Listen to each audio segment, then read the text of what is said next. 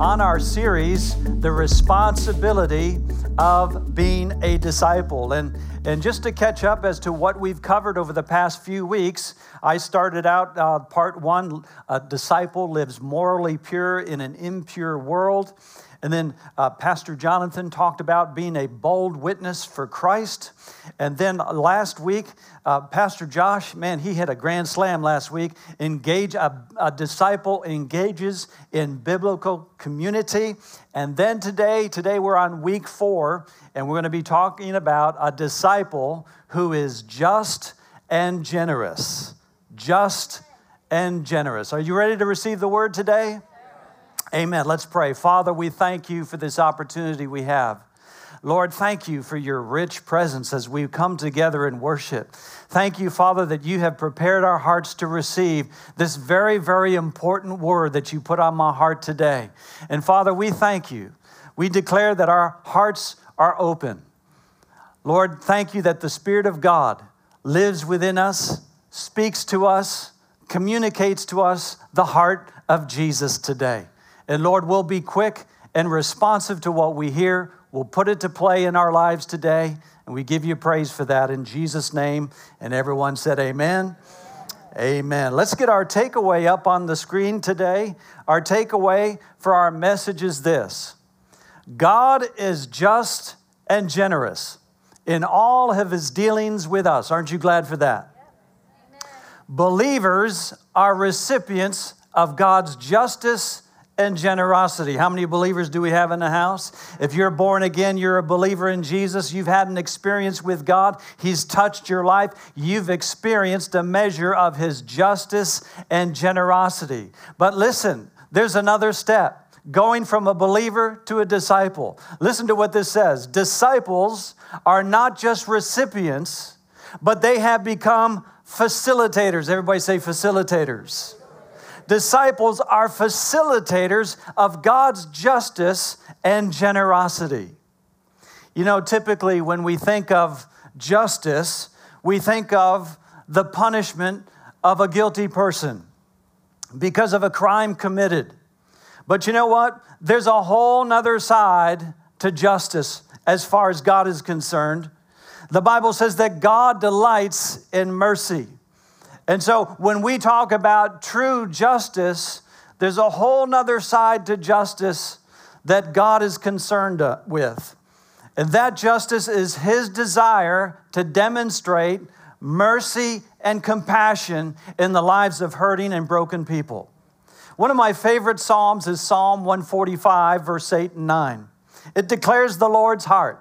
The Lord is gracious and full of compassion slow to anger, and great in mercy. The Lord is good to all. Aren't you glad that God is not a discriminator of persons? He's good to all, and His compassion is over all His works. I want you to notice that word mercy in the Hebrew is chesed.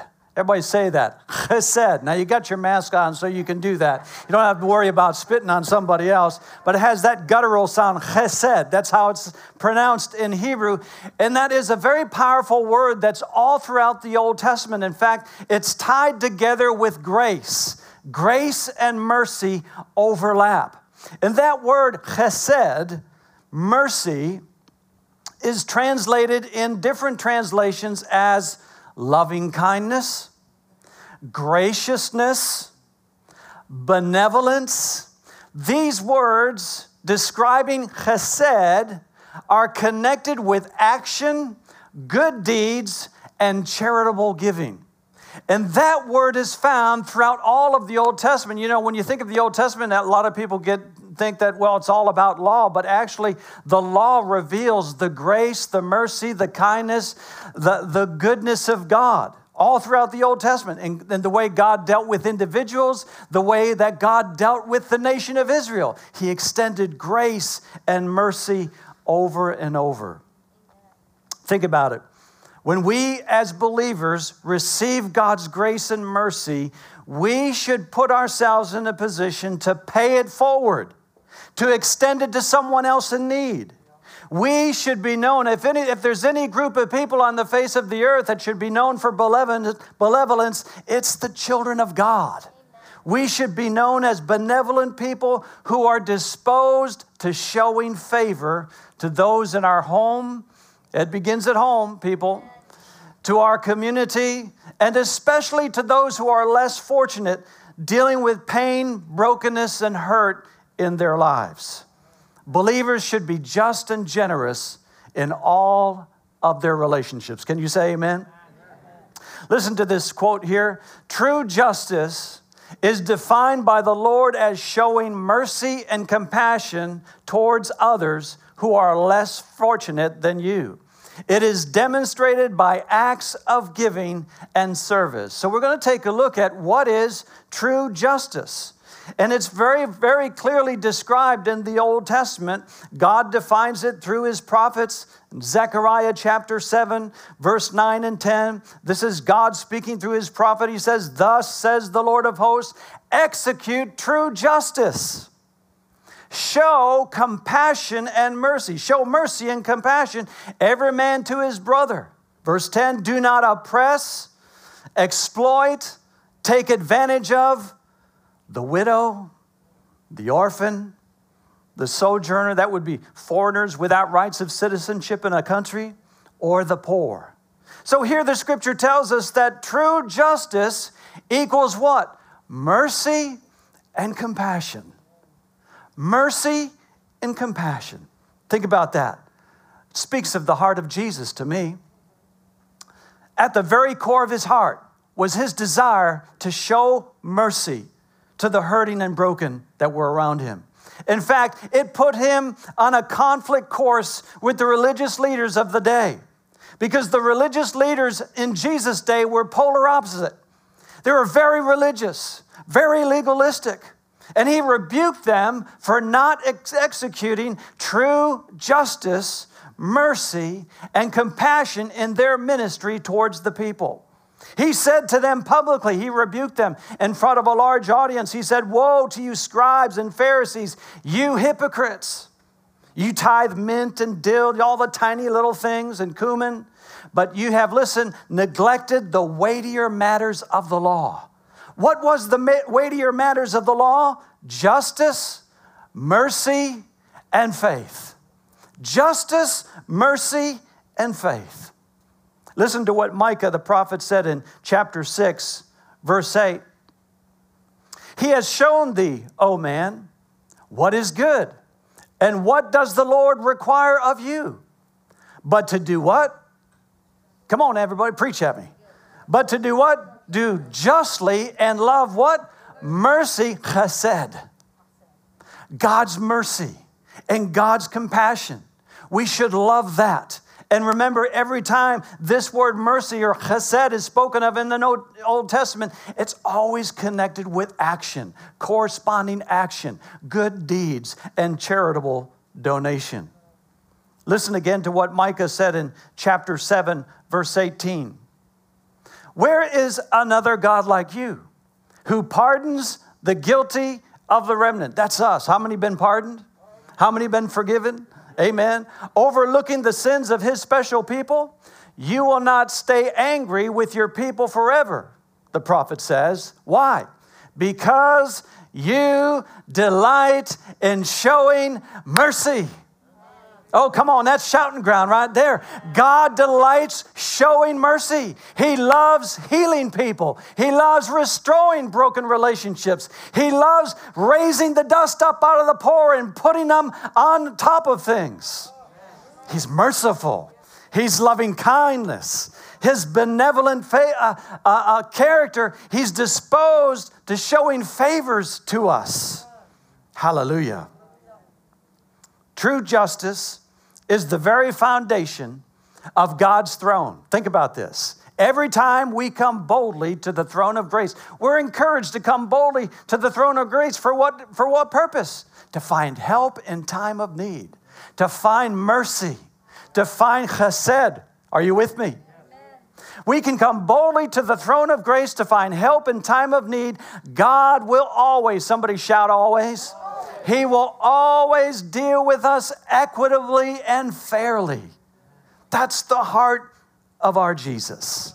We see this in Psalm 89. The psalmist declared about justice. He said in verse 14 and 15, Justice and judgment are the habitation. In other words, foundation.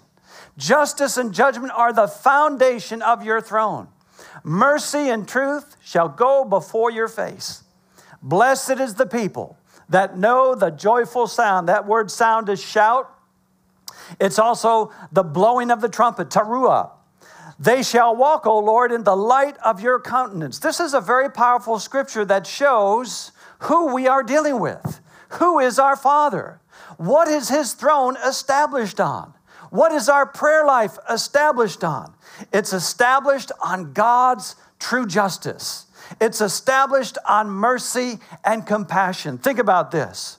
The Bible says here in verse 15 that blessed are the people that know the joyful sound. That joyful sound is the sound of the trumpet, it's the sound of the gospel. Aren't you glad you heard the gospel? Aren't you glad that you received the gospel? Aren't you glad that you were touched by the mercy and the compassion of God? The psalmist said here in verse 15, Blessed are the people who know the joyful sound. Thank you, Jesus, for touching my life. Hallelujah. You know, this was the experience that the nation of Israel had. They had a worship calendar, and all throughout the year they would worship God with their feasts. And those feasts were initiated by the sound of a trumpet. And that trumpet was a sound of good tidings, of good news, because all those feasts represent the ministry of our Lord Jesus Christ. All those feasts convey God's compassion, God's mercy, and what He wanted to do for His people. Amen. In fact, there was a very special feast that was celebrated every 50 years. And every 50th year, the trumpet was to sound in Israel to announce the year of Jubilee. Say Jubilee. It was during this time that those who found themselves enslaved in debt because of maybe unfortunate circumstances or whatever transpired in their life, they found themselves in a position of slavery. When that trumpet sound, that announcement declared that the people were set free from their debt, set free from their poverty, set free from their slavery. The debts that they could not pay were paid off. Hallelujah. Wow.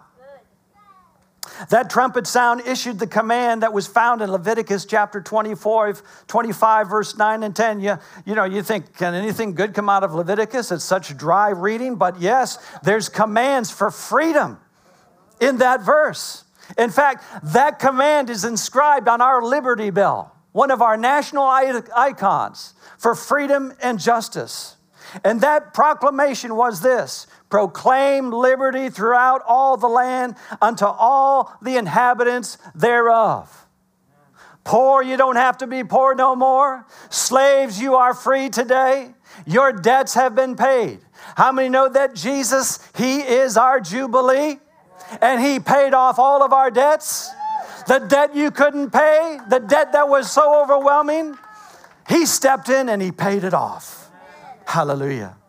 Jesus made that decree at the onset of his ministry when he said in Luke chapter 4, verse 18 and 19, from the MEV version, he said, The Spirit of, of the Lord is upon me because he has anointed me to preach the gospel to who? This is your opportunity to preach this morning. He's anointed me to preach the gospel to the poor. He has sent me to heal the brokenhearted, to preach deliverance to the captives and recovery of sight to the blind, and to set at liberty those who are oppressed. Verse 19, Jesus said to preach the acceptable year. That acceptable year is the year of Jubilee. And it gave God great joy and great pleasure to set captives free every 50 years in the nation of Israel. Wow.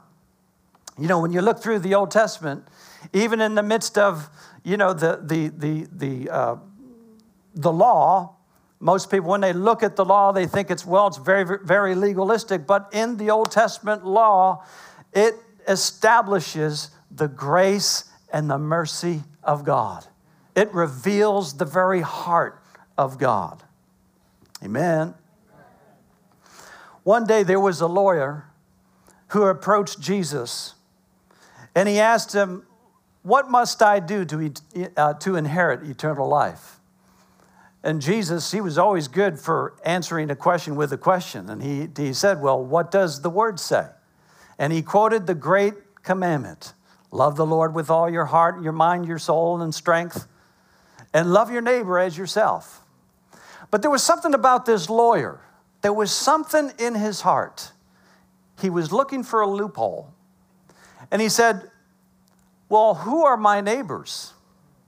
Why did he ask that question? Was he excusing himself from stepping into the world that was around him? A world of pain, suffering, hurt, and brokenness? Was he looking for a way out to excuse himself from having compassion? We don't really know, but Jesus knew, and he gave a parable. He gave the illustration. And you know the story of the Good Samaritan. One of the great stories that Jesus told in the gospel. Here was a man who fell to thieves and robbers, and he was laying half dead on the roadside, wounded, bloodied, probably all dirty, infected. And there came one walking down the road. He was a priest. Now, surely a priest would know better to reach out and have compassion on this person. But he walked over to the other side of the road. Have you ever done that? You're walking down the road and you see someone coming your way and you really don't want to interact with them, so you skip over to the other side of the road? Yeah, you're looking too holy right now. Come on. The priest walked over to the other side of the road because he didn't want to engage in brokenness and hurting. Then came a Levite, and he did the same thing. But then there came a Samaritan, the Good Samaritan. That's our Jesus. And he came to that broken person who was half dead, and he, the Bible says that he poured in oil and he poured in wine. And he lifted him up and set him on a horse and, and to, or a donkey and, and brought him to an inn and told the innkeeper, Here's some money to take care of him, and whatever uh, it, it doesn't cover, when I get back, I'll pay for it.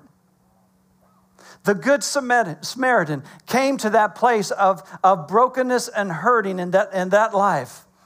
A man who's half dead. That describes us. We were all half dead, lost in our sin. In fact, that word that's used to describe the man by the roadside who was wounded, that word means vulna in the Greek. And the word vulna is where we get the word vulnerable. And we were all at that place in our life. We were vulnerable because of sin. Satan had his thumb on our life. Hello? But then came Jesus, the Good Samaritan, and he brought oil. He brought us the new birth. And then he brought wine. He brought us the baptism of the Holy Spirit. And then he set us on a beast and brought us into the inn called the family of God. You're, you're rich people. You've got the baptism of the Holy Spirit. You've got the new birth. You've got the family of God. You've got connections. You've got relationships. And whatever provisions that you have need of, just like the Good Samaritan says, whatever you need, I'll pay for it. He's brought us the provisions of healing, He's brought us the provisions of prosperity. Our life is total, complete because of the Good Samaritan. Now, listen to what Jesus said to this man who was probably looking for a loophole. Maybe it was hard in his heart. Maybe he said, That's not my world. I'm not going there. I'm all set. I practice the law. I've got my blessing. This is not my problem. But listen to what Jesus said in Luke 10, verse 36. Now, which of these three do you think was a neighbor to him? who fell among thieves. Was it the Levite? No. Was it the priest? No. He said, The one who showed mercy. Who was that? The Good Samaritan. The one who showed mercy on him. Then Jesus said to this lawyer, He said, Go and do likewise. Pay it forward. How many have seen and tasted that the Lord is good in your life? you need to take that and pay it forward to someone else. Hello, somebody? A true disciple has a heart that is in tune with the gospel. He or she lives with an open heart and open hands toward the poor and the broken. Let me encourage you this morning to live with an open heart. I remember several years ago, we were on a trip. We landed in Sierra Leone late at night, and we got off the plane, and there was chaos. It was just, it was just crazy. The environment was just chaotic. And we were waiting to get on to the ferry to get us over to the mainland, and we're waiting for the ferry. The ferry was late. It's like early morning hours, and we, we're just tired. We've been on the planes and layovers for 24 hours, and we're just, I'm ready to go to bed. Come on, somebody, right? Yeah. And, you know, we're waiting for the, the ferry to come off, and, and a you know, tractor trailer comes off, jackknives, jams up the ferry. So it just, everybody's trying to, hundreds of people are trying to get on around that truck and move it. I'm thinking, oh my God, someone's going to get hurt. This place is crazy. It's out of control. There's no order. I'm a person of order. How many are people of order? Sure. It, it kind of brings safety to you. I didn't feel safe. And so finally we, we, we, got, we got to the hotel, and obviously the next day we had to go and get our bags. So we got back into a van. It was a, it was a customized van. It had these wood seats, and, and, and it was just you sat on a bench and you drove in this van. It, it, it was, it was high custom travel. we got back, we got our bags, and then something happened to me I wasn't prepared for. It tore my heart in two. When we got out, we got our bags into the car, all of a sudden, we saw all these children with no hands coming, begging. They were doing this. I was stunned. I was shocked. I broke down crying. I didn't know what to do. So we, we gave quarters. We put quarters in their stumps because they were begging. And so I went uh, on our way back to the hotel. I'm thinking, what am I doing here? What is this world that I've stepped in? Lord, help me. What do I do? I got quiet and the Spirit of God came on me. Just this velvety peace that wrapped, wrapped me up and just said, Open your heart, be my hands, and be my feet. And so through that week, we had so many opportunities. We went in to minister to the, to the sick at the hospital. We went to the orphanages. We preached on the streets. We, we, did, we went to uh, refugee camps. We did everything we could do humanly possible. It wasn't a difficult task. All I had to do was open my heart. Open my heart. I remember years ago, we, we went to the Dream Center and, uh, you know, they had all kinds of wonderful opportunities to get out on the street and minister. We'd go to Under the Bridge Ministries, we'd go to the discipleship house and, and, and uh, get on the street in the morning and feed breakfast to the down and outers on, on Skid Row. And, and so we had lots of opportunities to demonstrate compassion. But one of the things that really struck me about that trip was we had morning devotions and we had they had a pastor assigned for the morning devotions and before we go out and minister you know he would sit down with us and he would share and, and sometimes he'd ask someone else to share uh, their testimony. And one morning there was this this lady uh, there and she was very well dressed uh, looked like she was you know a moderately wealthy person and and she began to share about her life. Her husband had just passed away and here she was in the midst of her own personal loss. She made a decision to step out of her world and step into the world of those who were less fortunate. I thought, wow, that's just so noble, so powerful. It, it always stuck with me. You know, maybe you're in a situation where you've encountered loss or you've experienced personal trauma in your life. You know, one of the best things for you would be to get out of that place and step into the shoes of someone else who's hurting and broken. I remember one of the first outreaches I was a part of, I believe it was Pastor Earl was leading the outreach. We were uh, preaching at Harvard Square and we were handing out sandwiches to people and walking around. And I'll, I'll never forget meeting this man laying down on the, one of those, you know, uh, park benches and uh, this was probably one of my first times I got involved with outreach, and I'm looking at this man and he says, Why is he here? He looks intelligent. He looks, you know, responsible. He's laying on the park bench asleep. So I walk over and, and t- began a conversation with him and, and gave him a sandwich. And, and he began to share about his life and how he fell into alcohol and it tore his life apart. This man was a degreed man, he was a smart individual. And I was still looking through the lens of stereotype and, and prejudice, you know, thinking, you know, when we think about the poor, we think of, about someone less than us. Come on, somebody. But these are people that were created in the image of God. These are people that God loved. These are people that Jesus hung on a cross and bled and died and experienced a humiliating death on the cross. Well, my eyes were, were opened that day. I recognized that it doesn't matter who you are looking at, what they look like. Every single person is created in the image of God. And every person is deserving of our love, of our chesed, of our mercy and our compassion. Listen, an open heart means you'll have open hands. You know, in the Old Testament, God taught Israel to acknowledge Him as their source through the tithe. Tithing, we know, empowers us to prosper because we tap into the wisdom of God and the favor of God, and we begin to see change in our finances. But all throughout the Old Testament, God instructed Israel, says, it's important for you to give free will offerings. He didn't mandate it, He encouraged it. Learn to demonstrate mercy. Learn to demonstrate chesed to those who are less fortunate. Listen, giving and serving others without expectation of some personal benefit elevates our lives to a much higher level, a higher motivation. Showing mercy and compassion that brings empowerment to those in need, there's nothing like it. It'll bring you a sense of joy, a sense of significance that you were used by God as an instrument of His love and mercy to make a difference in someone else, to give a hand up to someone else. Amen. As I was studying this sermon uh, and, and studying this word chesed, I was uh, reading an article from a rabbi. And I'd like to get it up on the screen here.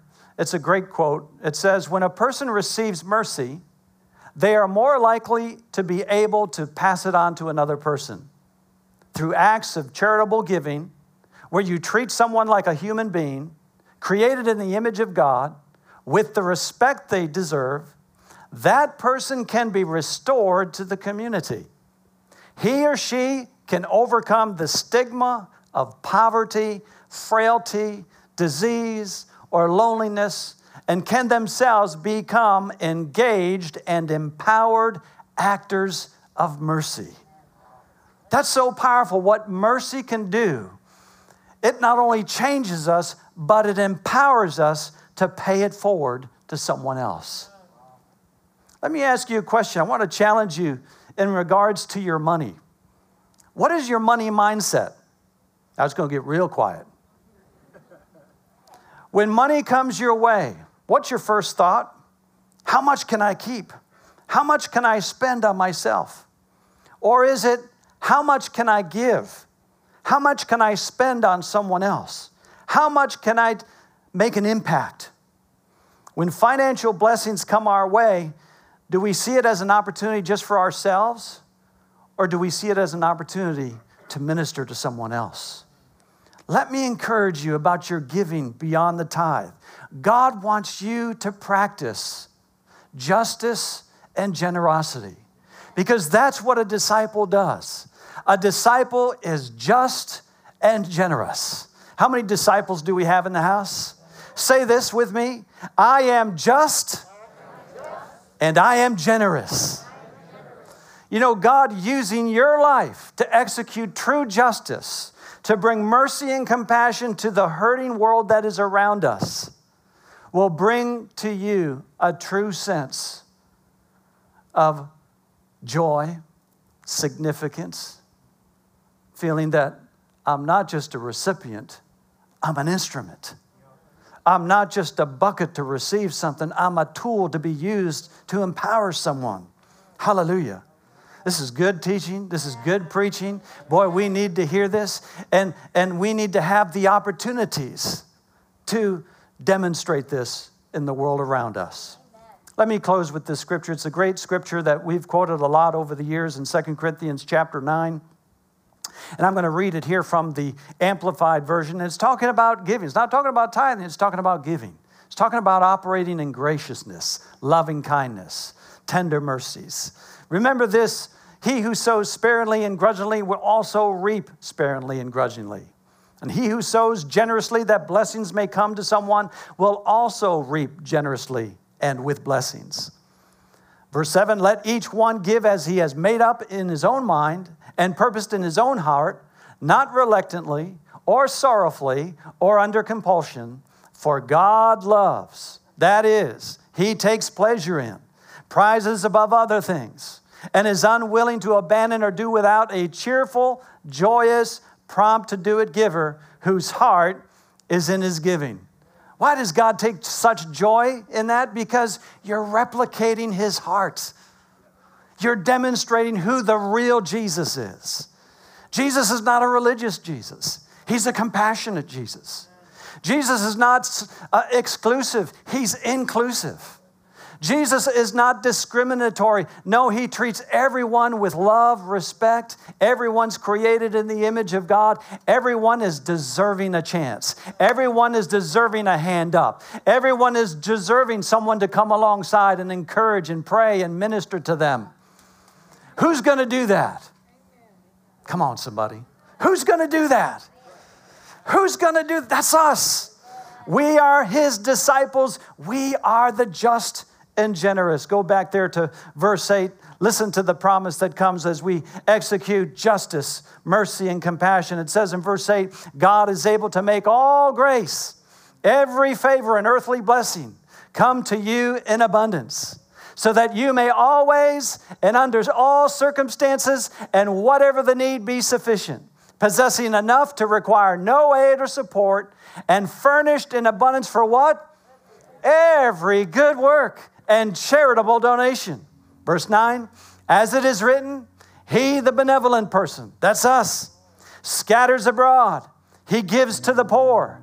His deeds of justice, goodness, kindness, benevolence. Those are actions words. Will go on and endure forever.